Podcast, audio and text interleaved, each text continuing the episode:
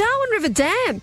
It is set to celebrate its 50th anniversary this weekend, and there is going to be an open day uh, to celebrate the 50th anniversary on Sunday, the 28th of August. And joining me on the line to tell us a little bit more about it is Power and Water Executive General Manager of Water Services, Stephen Porter. Good morning to you, Stephen.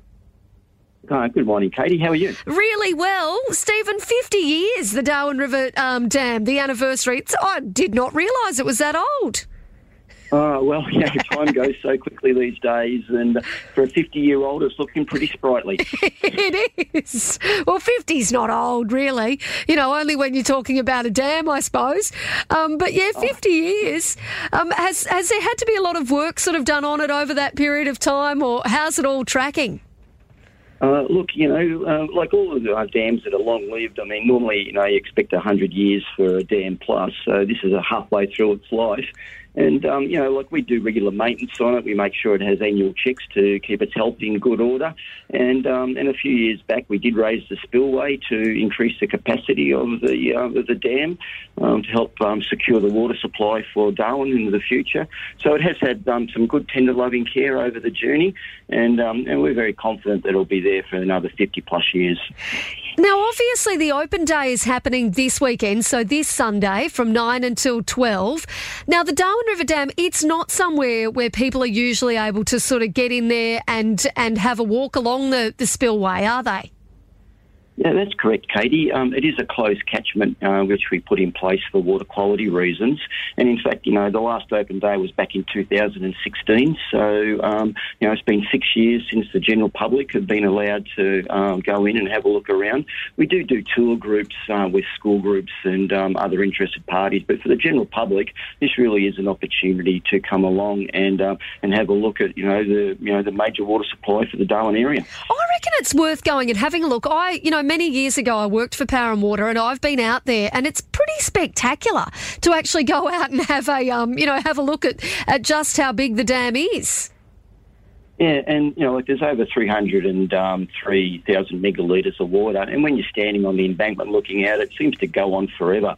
Um, so it is a very impressive site. It does provide 85% of the water to the Darwin region, and um, and not, not, just having a look at the dam, but there are a number of activities there as well. You know, there'll be bus tours to the spillway. There'll be the opportunity to um, you know have a free sausage sizzle, and there'll be a number of other activities to you know help keep people a bit more interested through the day. And Stephen, I'm sure that there'll be plenty of people coming out and asking lots of questions as well, like has the dam ever spilled over? If so, how many times? Stuff like that that? Yeah. So we'll have um, people on board to answer all those questions, Katie. And look, we, we love those sort of questions. We think it's fantastic that people have an interest in you know in such a you know significant asset for the Darwin region. And um, you know it is a chance to get around there, um, listen to you know some of the water stories that'll be told. We'll have people there from our um, you know demand management group, so people yep. get advice on you know good use of water practices, irrigation, and, and just all the general things that people want to know about um, you know something as significant as the dam. And how come it decided to have an open day? Is it just sort of a matter of, you know, of, of getting people out there and, and learning a bit more about our water supply? Uh, look, we'd always love to uh, help people uh, in understand the water cycle and the importance of water, but it is because of the 50th birthday. And yeah. when we realised, you know, last year that it was coming up, you know, some you know very passionate water people got together and said, well, we should celebrate, you know, the uh, the life of the asset and open it up to the general public because you can't generally get there. Yeah. And um, you know people are curious and interested. So, you know, like it is our invitation to the public of Darwin to come down and um, and have a look at what we've got. Yeah, good idea, I think. And um, like, what's how full is the dam at the moment, Stephen? So it's just on 87% full, um, Katie. So, you know, so it does look quite impressive. The water looks like it goes on forever. But, you know, we do want to keep reinforcing to people it is a precious mm. resource. Mm. And it wasn't that long ago that, um, you know, we were down around the 60 or, lower percent. Yeah. And from year here, you know, we do rely on, you know, the rains coming through and filling it up. So the more we can get people to appreciate the value of the resource, then, you know, um, we'll all be better served. And Stephen, someone has just messaged through and asked, um, why did they close the public access, uh, uh, public access a few years ago? So, um, as I said, um, many uh, reservoirs and catchments are actually closed, Katie, yep. and that is for water quality reasons. That um, you know, our prime purpose is to provide water, but safe drinking water for the general public.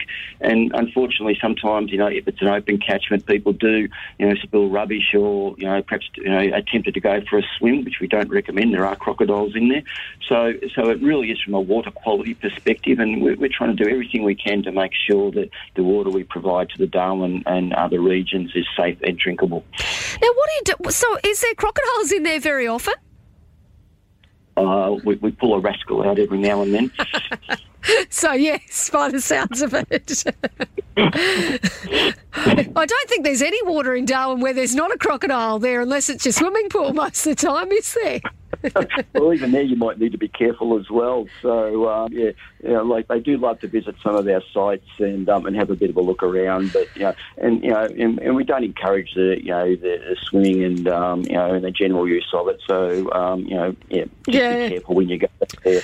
And, and, just again, in terms of that safety message, we yeah. do encourage anybody that comes out, you know, to make sure they're wearing sun smart clothing, you know, sunscreen, you know, a nice wide brimmed hat and um, and a water bottle. We will have um, water trailers and refill stations available to help people, you know, um, keep hydrated. But um, you, know, you know, please, you know, be sun smart. You know, anyone that comes out on the day. And sounds like don't go out thinking that you're going for a swim either, Stephen. You're going out to have a look around. Yeah, perhaps leave the bathers home this time, Katie. Yep. Yeah. So, um, yeah. But there's Oh. plenty of things to do there. Like I said, we've got, you know, a refresh zone. There'll be bean bags, chairs, shade.